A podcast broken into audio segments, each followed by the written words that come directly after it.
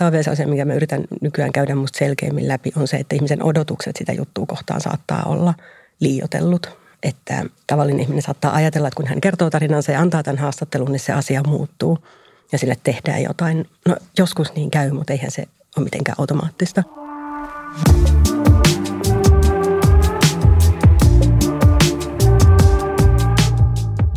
Kuuntelet Suomen lehdistön virhepodcastia. Tässä sarjassa puhutaan itsekriittisesti journalismista ja mediasta. Mun nimi on Janne Arola.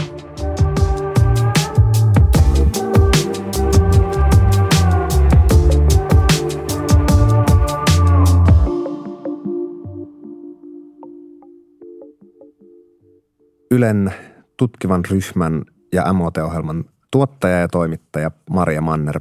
Minkä journalistisen virheen haluat tunnustaa?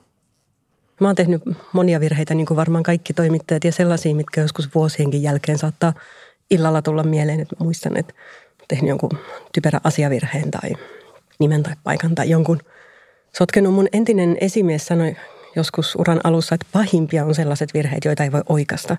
Niitä voi niin oikasta asiavirheenä siksi, että ne pohjautuu joko jotenkin niin kummalliseen väärinkäsitykseen tai ne on niin kuin pohjimmiltaan ihan, joten se on niin jotain sillä tavalla väärin, että niitä ei voi korjata. Tämä virhe ei ole ihan samanlainen, mutta se ehkä menee tähän kategoriaan, että virheitä, joita ei voi oikasta asiavirheinä. Ja se liittyy sellaiseen juttuprojektiin, jossa haastateltava oli ollut tosi niin kuin vaikeassa tilanteessa, aika traumatisoivassa tilanteessa. Mutta sellaisessa, jolla oli kuitenkin yhteiskunnallista merkitystä ja hän halusi itse sen asian kertoa. Me oltiin sovittu siitä ja haastattelin häntä useasti. Mutta meitä toimittajiahan siis opetetaan haastamaan ja ikään kuin vaatimaan vastauksia vallanpitäjiltä ja jotenkin tenttaamaan ehkä enemmän kuin kohtaamaan ihmisiä, jotka olisi ollut kauhean vaikeassa tilanteessa, niin haavoittuvaisessa tilanteessa. Ja silloin mä en vielä ymmärtänyt sitä, että ihminen voi puhua aika rationaalisestikin analysoida omaa tilannettaan ja silti olla tosi lujilla. Ja tämmöisissä juttuprojekteissa, sellaisissa jutuissa, mitä mä itse olen tehnyt paljon, niin mehän vaadit, tarvitaan aika paljon esimerkiksi niin kuin todistusaineistoa väitteiden tueksi. Ne voi olla aika henkilökohtaisiakin asiakirjoja, terveystietoja, muita, mitä me ei julkaista, mutta meidän niin pitää jotenkin pystyä varmistumaan se ihmisen sanomisista. Ja se juttuprosessi oli varmaan siksi hänelle raskas ja sitten kun se juttu valmistui, hänen niin lähipiiristään varmaan oli tullut, alkoi tulla sellaista painetta, että tämä ei olekaan nyt hyvä idea puhua siitä. Siis sen ja, jälkeen, kun juttu oli... Ja, no se ei ollut julkaistu vielä. Mutta oli lähellä, lähellä niin Joo. julkaisu. Joo. Joo. Ja sitten mä yritin silloin itse niin kuin varmaan liian kovaa neuvotella siitä tilanteesta, koska mä ajattelin, että se oli hyvä juttu, se oli tärkeä juttu. Ja mä halusin pitää tavallaan kiinni siitä niin kuin tietyistä asioista. Ja mä en ymmärtänyt, niin miten kovilla se ihminen oli. Ja se meni niin kuin tosi pahasti solmuun se juttu projekti. Ja sitten me saatiin se kyllä myöhemmin, niin kuin, tai sitten puhuttiin asiat selviksi ja juttukin julkaistiin, mutta en, en vitti ihan hirveästi toisen ihmisen asioista tässä kohtaa sanoa, vaikka kysyin tosin luvan häneltä, että voin tämän asian ottaa esille. Mutta se, me meni niin itse liian pitkälle ja se otti hänelle liian lujille. Ja no sitten juttu julkaistiin, mutta ei ihan sellaisena kuin mitä mä olin alun perin suunnitellut, mutta mä, mutta mä opin siinä kyllä paljon kuinka pitkä se projekti oli tavallaan ollut siihen mennessä, kun tuli sitten tämä ikään kuin kiista tai tämä konflikti siitä, että voiko sitä julkaista sellaisen, että kuinka kauan sä olit tuntenut tämän lähteen, kuinka kauan no, te olette ollut tekemisissä? No useita viikkoja, mutta ei kovin montaa kuukautta. Ja teillä oli ollut niin kuin hyvin tiivistä yhteydenpitoa tämä koko aika liittyen tuohon juttuun. Joo, no joo, tässä tapauksessa kyllä me niin viestittiin aika paljon. Mä haastattelin häntä useita kertoja tosiaan ja niin oltiin tekemisissä kyllä ihan tiiviisti. Ja sanoit äsken, että menit liian pitkälle, niin kuvaile vähän vielä sitä, että miten sä menit liian pitkälle ja miten sun olisi ehkä pitänyt sitten tehdä siinä eri tavalla? No ensinnäkin mun olisi pitänyt varmaan ihan alussa jo niin kuin kertoa hänelle tarkemmin, miten me toimitaan, miten me tehdään työtä. Ja tämä oli yksi asia kyllä, minkä mä opin, että nykyään etenkin kun, tai mehän ollaan tyypillisesti tekemisissä aika paljon poliitikkojen, virkamiesten – muiden ihmisten kanssa, jotka niin kuin tietää, miten media toimii, mutta sitten tavallisten ihmisten kohdalla, joilla se on ehkä elämä ensimmäinen haastattelu, niin mä nykyään varaan kyllä enemmän aikaa siihen, että kun me ihan ensimmäistä puhelua käydään, että mä selitän, miten me tehdään ja miten meidän pitää pystyä varmistumaan tiedoista jollain tavalla, että joko asiakirjalähteistä tai ehkä puhumalla sit muille ihmisille, jotka sen tilanteen tuntee, niin että se ei tule sitten yllätyksenä siinä vaiheessa, kun juttua tekemässä, että no voitko vielä muuten lähettää sitä ja tätä. Ja sitten mä olisin ehkä varannut siihen vähän enemmän aikaa, koska tilanne oli totta puheen se, että juttu valmistui aika viime metreillä. Se oli menossa painoon lehteen ja mulla oli aika niin kuin, paine saada se valmiiksi myös editorille. Tota, viimeiset muutokset siitä ja mä niin kuin vähän liian kova yritin, että, että mä en halunnut tavallaan tehdä sellaisia muutoksia tai poistaa ehkä jotain asioita, mitkä jälkikäteen ajatellen ei ollut myöskään niin tarpeellisia sitä juttua varten. Että mä olisin voinut, jos mä olisin ymmärtänyt vähän paremmin, että miten sillä hän oli ja millaista painetta hän koki, niin mä olisin varmaan niin neuvotellut vähän järkevämmin tai yrittänyt ehkä kysyä tarkemmin, että mikä tässä asiassa sua huolestuttaa tai että voidaanko me muotoilla tämä jotenkin toisin tai niin edelleen. Eli kyllä se oli tavallaan niin kuin yksityiskohdista siihen juttuun liittyen, ei siitä, että se koko juttu sinällään olisi niin kuin voinut kaatua, vai olisiko se voinut kaatua siinä vaiheessa? No sanotaan, että oli siinä sellainen hetki, että, että hän varmaan niin koki, että, tai en tiedä kaduttiko se nyt juttuprojekti sinänsä, mutta että kyllä mä itse niin ajattelin, että voi, ei toi, niin pelkäsin, että hän haluaa kokonaan vetäytyä siitä. Ja sehän on toimittajalle kammottava tilanne, että mulla on aika monta sivua lehdessä ja siihen ei ole mitään muutakaan tilalle. Niin kyllä mä näin semmoisen kauhuskenaario siinä, että – nyt tulee aika vaikeita puheluita editorin kanssa käytäväksi. Ja tietysti niin, tämmöisessä tapauksessa siis journalistin sääntöjen mukaan tietysti, että jos ihminen on haastattelu antanut, niin sitä ei tarvitse. Mm. Niin kuin ei tarvitse suostua siihen pyyntöön vetää sitä pois, mutta sitten jos kyseessä on niin kuin kauhean henkilökohtainen asia ja ihminen, joka on käynyt valmiiksi jo läpi kovia, niin emme tietenkään voi toimia ihan samalla tavalla kuin jos kyseessä olisi joku poliitikko, joka haastattelu annettua ymmärtää, että hän on puhunut liikaa – Tämä kiinnostaa erityisesti tämä asia, että kun on vallanpitäjä, joka on tottunut olemaan julkisuudessa, niin on varmaan tavallaan selvempää, että hän tietää, milloin hän antaa haastattelun ja että niitä tietoja voidaan käyttää, jos on sovittu, että on haastattelu. Mutta jos sulla on tämmöinen viikkoja tai jopa kuukausia kestävä juttuprojekti jonkun ihmisen kanssa, joka ei niin kuin koskaan ole ollut julkisuudessa, eikä välttämättä täysin hahmota sitä, vaikka että mikä on se tiedotusväline, missä tämä julkaistaan, mitä siitä voi seurata, niin Minkälaisia myönnytyksiä sä oot sen jutun tekemisen eri vaiheissa valmis tekemään tai antamaan tälle niin kuin tavalliselle ihmiselle verrattuna siihen, mitä journalistin ohjeet vaikka tiukasti nimenomaan sanoisi? Niin, no ehkä se just liittyy eniten sitten siihen kohtaan siitä, että tavallaan, että suostuuko siihen, että poistetaan jotain asioita. Ja niin, siinäkään se ei tietenkään meni, että kyllä mä yritän tavallaan miettiä ihmisen kertomuksessa, että mikä on ikään kuin yhteiskunnallisesti merkittävää ja relevanttia – ja mitkä on semmoisia niin täysin yksityisiä asioita, joiden kertominen ei oikeasti olekaan välttämätöntä. Mutta jos siinä on sellaisia seikkoja tavallaan, minkä pois jättäminen ikään kuin muuttaisi sen tarinan, jotenkin sen uutisen ja sen jutun luonnetta erilaiseksi, niin sellaisissa, niin sellaisissa kohdissa ei voi tehdä myönnytyksiä. Sitten voi miettiä, että miten ne kerrotaan niin, että ei niistä tarvitse paljastaa jotain yksityiskohtaista. Ja sanotaan kyllä mä ehkä varmaan siinä, että mä en yleensä esimerkiksi poliitikoille tai virkamiehille lähetä koko juttua ikinä tarkistettavaksi – enkä tutkijoille, no tutkijoille saattaa olla joku, että jos on niin just heidän spesifisti heidän erikoisalansa niin koskeva, niin silloin se voi olla järkevääkin, mutta tällaisissa tapauksissa mä näytän ihmiselle kyllä vähän enemmän sitä kontekstia ja laajemmin sitä juttua, että jos hän on antanut elämänsä ikään kuin kerrottavaksi, niin tarinansa, niin musta on ihan reilua, että hän tietää siitä vähän tarkemmin.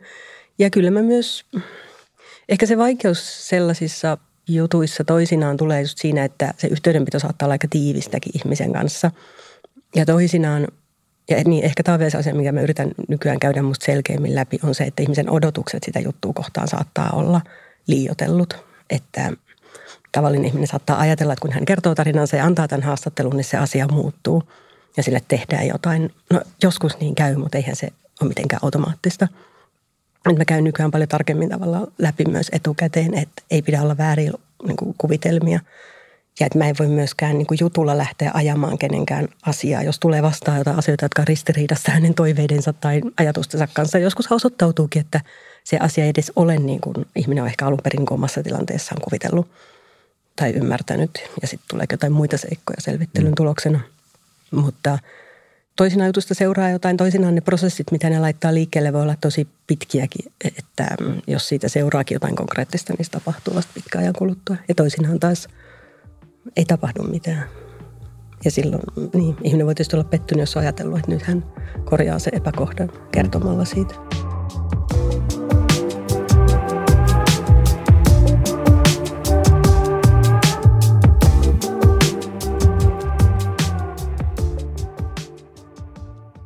No onko jotain sellaisia äh, niin kuin perustapoja, miten sä niin kuin lähestyt haavoittuvaisessa asemassa olevaa tai traumatisoitunutta haastateltavaa? No mä en halua ensinnäkään antaa kellekään mitään ohjeita tästä asiasta, että vaikka mä oon sitten kyllä puhunut siitä enemmän kollegoiden kanssa ja ehkä joidenkin asiantuntijoidenkin kanssa, niin mä en ole tässä sellaisessa, mulla ei niin semmoista ammattitaitoa, että voisin oikeasti kertoa kellekään, että näin haastattelet traumatisoitunutta ihmistä. Mutta, ja se syy, miksi mä halusin sen nyt ottaa tässä, tässä sun kanssa esille, oli se, että mä koen, että asiasta ei puhuta mm. alalla kauheasti, että jotenkin ihmisten pitää niin itse, tai toimittajien pitää vähän niin itse omien virheiden kautta oppia ne asiat, mikä ei tietenkään ole ehkä aina tarkoituksenmukaista.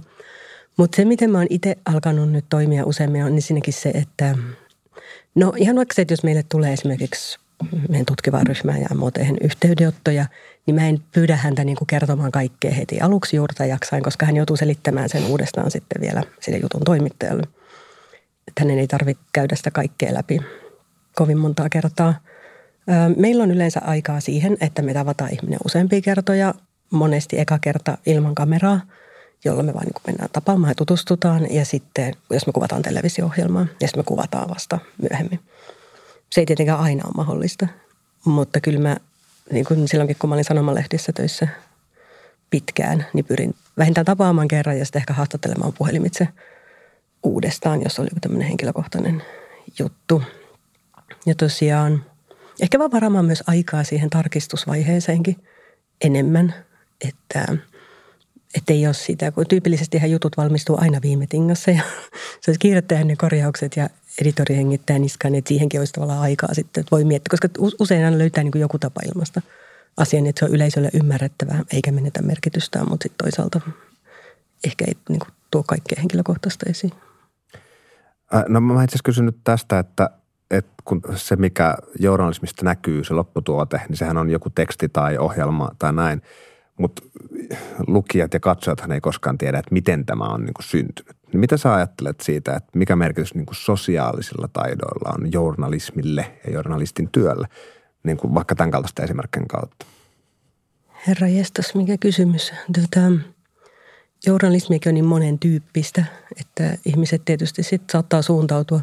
Toiset tekee enemmän töitä asiakirjalähteiden kanssa ja toiset sitten ehkä omimmillaan just henkilöhaastatteluissa – tietysti toimittajille on varmasti eduksi, jos osaa kohdata ihmiset sillä tavalla, että ihmiset luottaa niihin ja uskaltaa puhua.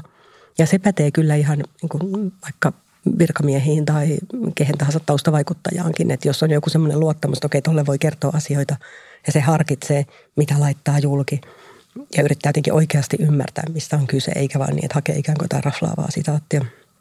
Niin totta kai sitten on varmaan kelle tahansa apua musta se pätee aika monenlaisissa tilanteissa. Mutta sitten toisaalta mä yritän kuitenkin aina itse työssäni muistuttaa ihmisiä myös siitä, että mä oon toimittaja. Mä en ole auttamassa ketään tavallaan muuta mm. kuin sen niin kuin oman työni kautta ikään kuin tuomassa asioita julki. Mutta on kuitenkin aika tyypillistä, että etenkin sanotaan, että ihmiset on haavoittuvaisessa asemassa tai ne voi olla vankeja tai mistä tahansa muuta. Ne niin toivoo, että toimittaja jollain tapaa auttaisi niitä. Tai ne saattaa suhtautua muuhun myös vähän niin kuin kaverina – koska mä puhun, me puhutaan useasti puhelimessa ja mm. viestitään mm. ja mä oon kiinnostunut heidän elämästään ja niin edelleen. Niin mä yritän silti aina muistuttaa, että mä, mä oon tekemässä työtä, mä oon tekemässä tästä juttua, että mä en ole tavallaan, että jos meillä on jollain tapaa siinä niin tutustuu tietysti ihmiseen, mutta se on kuitenkin, mä oon tekemässä työtä ja juttua. Minkälaista vastuuta sä koet sun haastateltavista tai juttujen kohteista sitten erityisesti sen jälkeen, kun se juttu on julkaistu? No tosi paljon. Kyllä mä niin kuin, mietin tosi paljon sitä, että mitkä heidän ensinnäkin odotuksensa jutun suhteen on ja onko ne epärealistiset. Joskus on.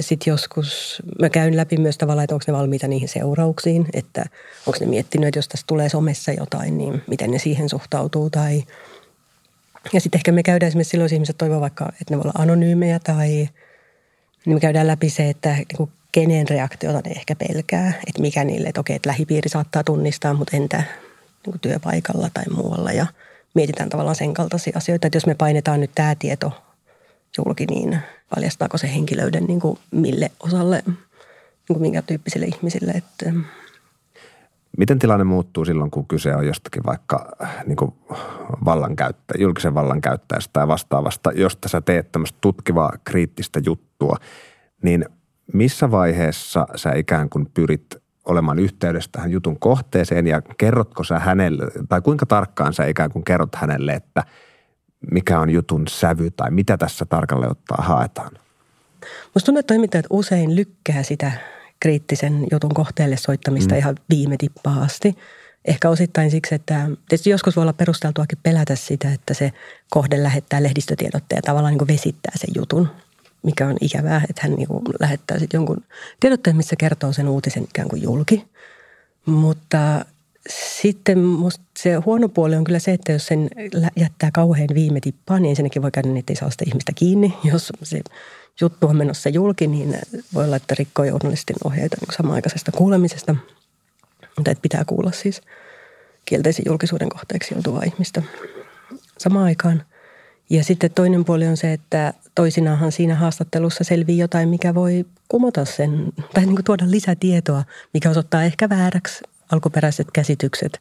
Tai niin edelleen, jos se jättää kauhean viime tippaa, niin sitten on kyllä pulassa siinä, että no mitä me laitetaan lehteen tai televisioon sen sijaan. Että he sillä voi olla jotain oikeasti niin kuin relevanttia tietoa siitä asiasta, mikä osoittaa sitten, että se meidän alkuperäinen käsitys on ollut väärässä. Mutta sitten toisinaan se myös helpottaa, kun ottaa yhteyttä. Että mä muistan vuosia sitten, mä tein kollegani Paavo Teittisen kanssa juttua maahanmuuttovirastosta. Ja me puhuttiin monille maahanmuuttajille silloin, kun oli tullut paljon siirtolaisia. 2015-2016 maahanmuuttovirastossa oli paljon tyytymättömyyttä, kiristynyttä ratkaisulinjaa ja ylipäätään toimintaa kohtaan. Ja – Meillä oli lähteitä, me puhuttiin sieltä sisältä virastosta, mutta meillä ei ollut tarpeeksi, me haluttiin niitä enemmän. Ja sitten mietittiin kauheasti, että missä kohtaa me aletaan soittelee vähän laajemmalla otannalla, koska me tiedettiin, että on riski, että se sana niin kuin leviää toimituksen sisällä. Ja no niin kävikin sitten tietysti nopeasti. Siis maahanmuuttoviraston sisällä? Maahanmuuttoviraston Joo. sisällä. Eli me soiteltiin sinne sitten joillekin työntekijöille – jotka eivät pitäneet meidän juttuhankkeesta ja kertoivat sen eteenpäin mm. sieltä talon sisällä ja kävi ilmi, että no nyt toimittajat on tekemässä tämmöistä juttua, missä ne soittelee. Ja me ajateltiin, että se pilasi meidän jutun, että nyt kukaan ei enää puhu meille, mutta itse asiassa kävikin päinvastoin. Että se helpotti sitä sen takia, että, että sitten osa tavallaan tiesi jo, että nyt juttu on tulossa, muutkin on puhuneet, että he ei ole ainoita. Ja se on tietysti se, mitä ihminen usein haluaa niin tietää, että, että hän ei ole ehkä ainoa, joka tästä puhuu, vaikka se olisi nimettömänäkin. No tota, jos mennään sitten laajemmin tavallaan näihin niin kuin isoihin juttuprojekteihin. Ää, mä luin ää, esimerkiksi Helsingin Sanomissa, missä työskentelit aikaisemmin, mm. Helsingin Sanomien 130-vuotis juhlalehdessä itse asiassa nimenomaan Paavo Teittisen kanssa kirjoititte artikkeli, jossa te kuvasitte tutkivan journalisti arkea. Ja siitä piirtyi niin kuin sellainen kuva, että juttuja ja tota siis haastatteluita tehdään tarvittaessa vaikka keskellä yötä ja lähdetään niin kuin saman tien ja – on pelko siitä, että kilpailijat on saman skuupin jäljellä, pitää olla, mm, niin kuin tehdä pitkää päivää ja tyyliin lomallakin niin kuin istua konttorissa soittelemassa, niin, niin tota, mihin ikään kuin pitää varautua, kun rupeaa tekemään tämmöistä isoa juttuprojektia? Mitä kaikkea siinä voi ikään kuin tulla vastaan? Että onko se tavallaan semmoista 24-7 jotenkin niin kuin varuillaan oloa? No joo, ehkä meillä oli joskus etenkin nuorempana, niin kuin, me oltiin niin kauhean innostuneita myöskin siitä työstä, että me haluttiin ja tehdä jotenkin kaikki heti ja ei haluttu, että hävitään juttuja kilpailijalle ja kilpailijoille ja niin edelleen. Mutta no nyt etenkin, kun mulla on pieni lapsi kotona, niin mä en tietenkään voi olla enää ihan yötä myöten konttorilla. Mm, mun juttuprojektit on aika erilaisia. Että jotkut on helpommin musta rajattavissa siihen, että niitä tehdään virka-aikaankin jopa. Mutta sitten ihan tyypillistä esimerkiksi nyt mä oon tekemässä semmoista juttuhanketta, missä on haastatellut aika paljon sisään tavallisia ihmisiä – tai omaisiakin. Ja sitten heitä taas pitää tyypillisesti tavata työajan jälkeen. Se oli esimerkiksi sama silloin, kun me tehtiin sitä maahanmuuttoviraston juttua, niin ei me voitu tavata heitä virka-aikana, jolloin niin he halusivat tavata heidän töiden jälkeen. Mm. Ja sitten me oltiin usein siellä niin kuin iltasinkin.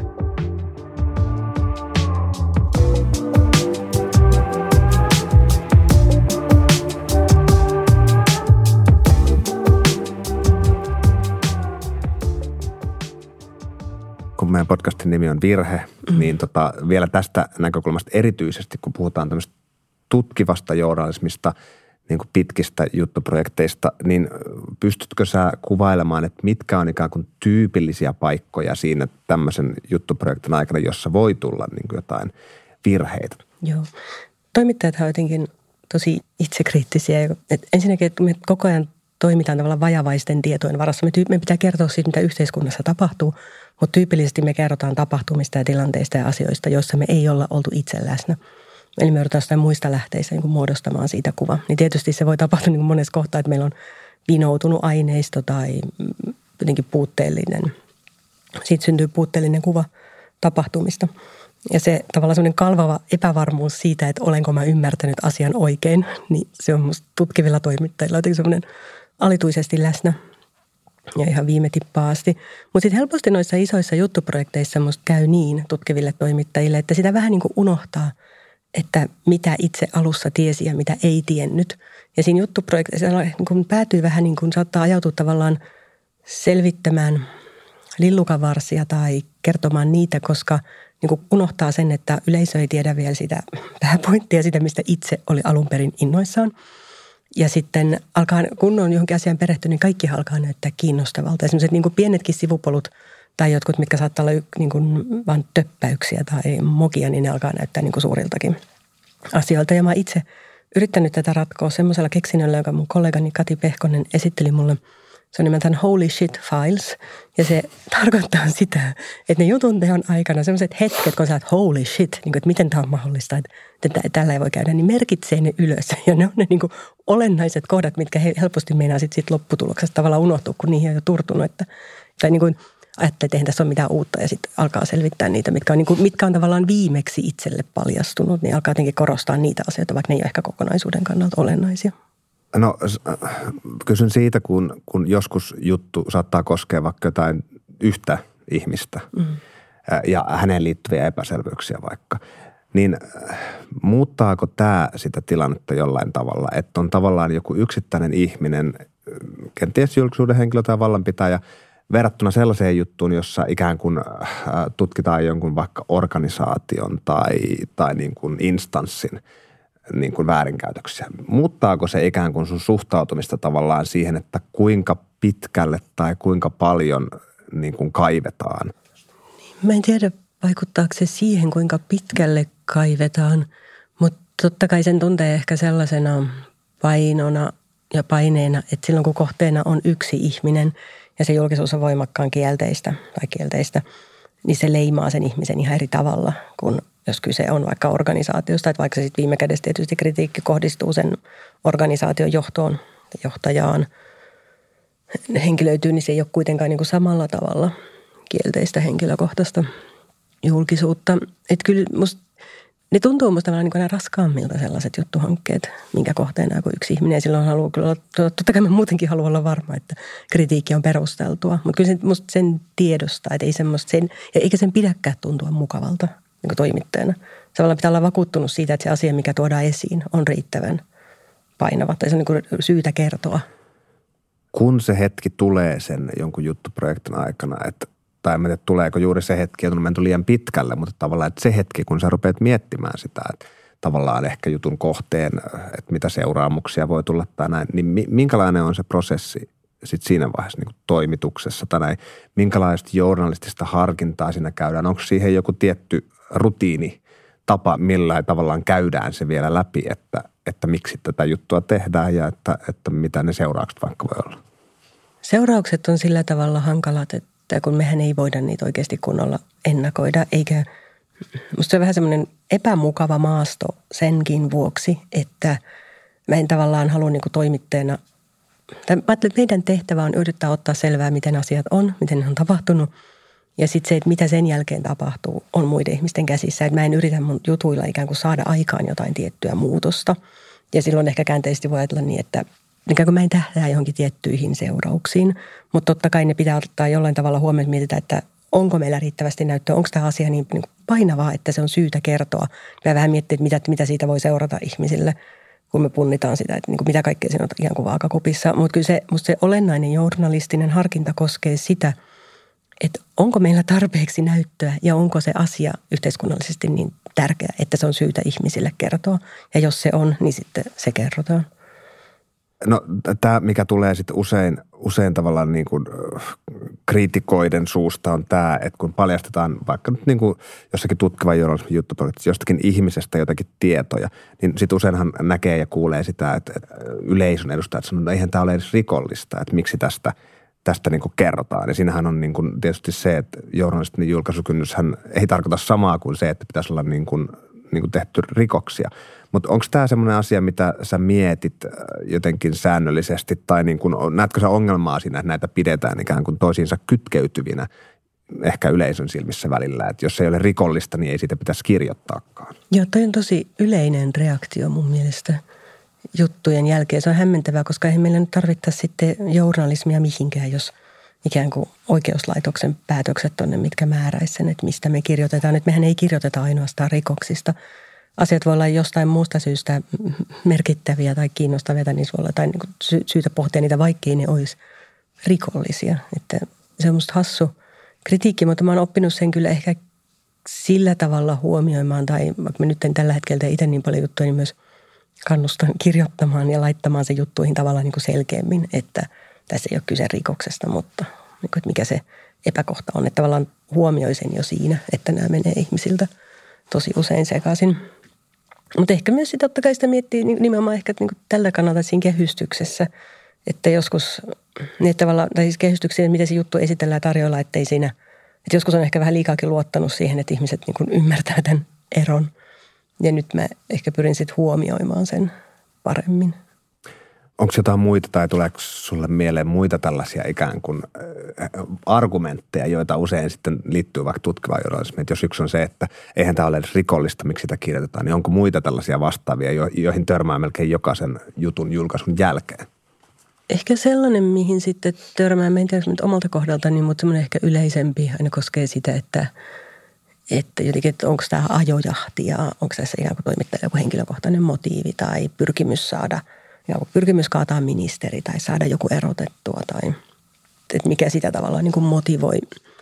En tiedä, ehkä joillakin, että jos joillakin sellaisia haaveita onkin, niin mä en ole kyllä törmännyt jotenkin omien työkavereiden tai työyhteisön keskellä siihen, että jotenkin tutkiva toimittaja niin ajaisi halu vaikkapa kaataa ministeri. Mutta mä luulen, että se vaikutelma saattaa sitten tietysti syntyä siitä, että kun joku, tai joku kohu on ikään kuin kovimmillaan ja sitten tulee paljon juttuja – eri lähteistä ja jatkojuttuja ja sitten ne jossain vaiheessa saattaa tietysti käsitellä jotain aika pieniä asioita, että mistä kaupasta ostitte lonkerot matkalla Ruotsiin. mistä no, tulee vähän niin kuin koominenkin vaikutelma, että tavallaan, että se menee niin kuin tosi yksityiskohtaisiin detaljeihin ja äm, niin, joskus joku on mulle se kriittisen julkisuuden kohteena ollut sanonutkin, että, että hänestä tuntuu, että sitten kun se tavallaan niin kuin media kohu alkaa, niin kuin mikään yksityiskohta ei riitä. Että se ei pysähdy koskaan, että tavallaan niin kuin, että aina vaan kaivetaan lisää ja vielä tarkemmin ja että kuka maksoi ja millä maksoi, oliko K plus-kortti. Ja, siis, niin siis kun mä ymmärrän, niin se saattaa tietysti syntyä siitä niin tavallaan juttujen volyymistäkin, että kun kaikki mediat yrittää keksiä, että no mitä me voidaan kertoa. Jonkun mitä, oman kulman siihen. Niin, että mitä me voidaan kertoa, mitä joku muu ei ole vielä kertonut. Niin sitten ehkä, että jos nyt sitten löydetään se, että mistä kaupasta ne lonkerot ostettiin, niin sitten se kerrotaan vaan. Joo. Siksi, että se on oma tavallaan niin kuin, äh, jokainen toimittaja on vastuussa vain siitä yhdestä pienestä osasta mm. sitä kohua, mutta sitten kukaan ei ole mitään niin kuin, tota, tornissa istuvaa mediavalvojaa, joka katsoo, että nyt tämä on mennyt liian pitkälle, että nyt ei enää saa kysyä, vaan sitten se tavallaan voi näyttäytyä sellaisena niin kuin tosi jotenkin äh, vyöryvänä massana, jossa kaikki vaan on niin kuin kiinnostavaa, mikä niin. liittyy siihen kohdaan. Ja etenkin jos ne tiedot tulee jotenkin tipottain, niin kuin vaikka Mika Lintilän kohdalla nyt – tota, keväällä tämän alkoholia, se WhatsApp-viesti, meemikohu, että kun ne tiedot tavallaan tuli vähän tipottain ja se tuntui, että se ei niin kuin saanut päätöstä ja sitten niitä alkoholikuittejakin jotenkin tuli tipottain, niin mä en tiedä, oliko se niin kuin, oli, kyllä mä tiedän, että jotkut toimittajatkin oli sillä että, voi, että, niin kuin, että ei jaksaisi enää kirjoittaa tästä aiheesta, mm. mutta kun toimittajatkin tietysti ajattelee selvittää asioita, että niin kauan ikään kuin jotain ristiriitaisia lausuntoja tai sitä asiaa ei ole saatu selville, niin sitä jatketaan. Ei se välttämättä tarkoita sitä, että toimittaja itsekään ajattelisi, että tämä on nyt maailman suurin asia. Mutta jos on ikään kuin ratkaisematon kysymys, niin, niin sitten siihen halutaan saada vastaus. Vaikka ehkä itsekin siirtyisi jo mieluummin eteenpäin, mm. mutta yleisön silmissä siitä saattaa tulla vaikutelma siitä, että tässä jahdataan jotain.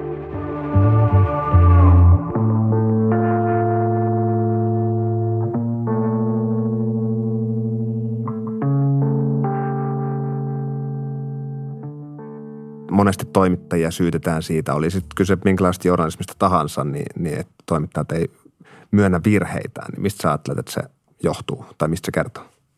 Joo, siinä on musta omituinen ristiriita siihen nähden, että toimittajat on musta keskenään pui journalismia paljonkin ja epäonnistumisia ja ne ei pui mitään muuta kuin journalismia niin. ja epäonnistumisia monesti. Niin ja sitten ne on hirveän epävarmoja siitä, että onko mä ymmärtänyt tämän oikein ja tuliko joku virhe, miksei se juttu ollut ihan semmoinen kuin olisi pitänyt ja olisi pitänyt vielä tehdä se ja se ja se.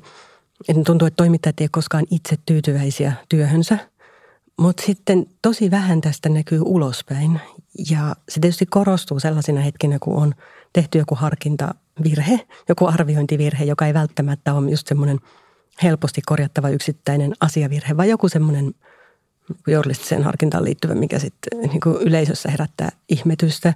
Ja silloin musta tuntuu, että toimittajat ja toimitukset on todella haluttomia käymään sitä niin julkisesti minkälaista itsereflektiota siitä, vaikka sitä saatetaan sisäisesti käydä paljonkin. Ja käydäänkin. Mä tiedän, että mediataloissa niin todella paljon sisäisestikin saatetaan kiistellä ja käydä keskustelua tehdyistä ratkaisuista – käytävillä, mutta myös niin kuin kokouksissa ja niin edelleen.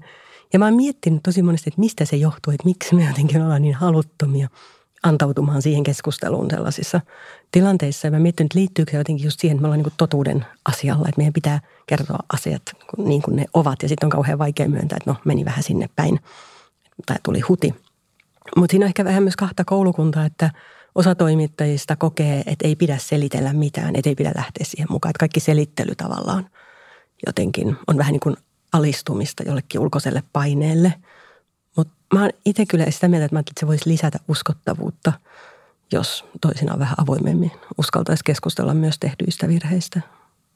Tota, no yleisellä tasolla, miten sä suhtaudut työssäsi tekemiin virheisiin? Jääkö ne kalvamaan sua? Onko sulla jotain Jää, niin kuin traumoja niin, niin kuin pienistä virheistä tai on, jotain vastaavaa? On. Mä inhoan virheitä. Ja mä luulen, että aika moni toimittaja inhoaa niitä – ja mä oon kyllä semmoinen ihminen, että mä niin ennen jutun julkaisua niin tarkkaan syynään sitä juttua läpi. Mä en ole ainut, mä tiedän, että on ihmisiä, jotka niin kuin lausetasolla niin kuin tarkistaa niitä. Tai siis mä teen itsekin, että alleviivauskynän kanssa käy läpi koko, koko jutun. Ja niin kuin mä sanoin, mä saatan siis vuosienkin jälkeen yhtäkkiä hätkähtää tai illalla muistuu mieleen joku virhe, joku typerä virhe, minkä on tehnyt aikaisemmin. Vaikka menee oikein, joskus mä oon miettinyt, että miksi ne tuntuu niin inhottavilta ja sitten tietysti pitääkin tuntua, koska meidän tarkoitus on jotenkin selvittää, miten asiat on ja ehkä se liittyy semmoiseen niin totuuden tavoitteluun. Ja ehkä siihen, että mä koen kuitenkin, että pienetkin virheet jutussa syö niiden uskottavuutta.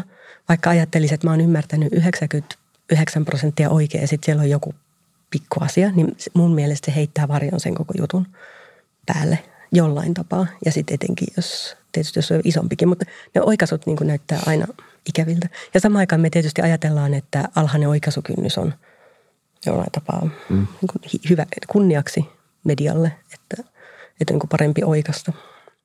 No, mikä se, kun sulla muistuu meille joku vuosia vanha virhe, niin mikä se tunne on? Miten se, miltä se siis tuntuu? Mikä se päällimmäinen tunne siinä on, kun sä muistat sellaisen?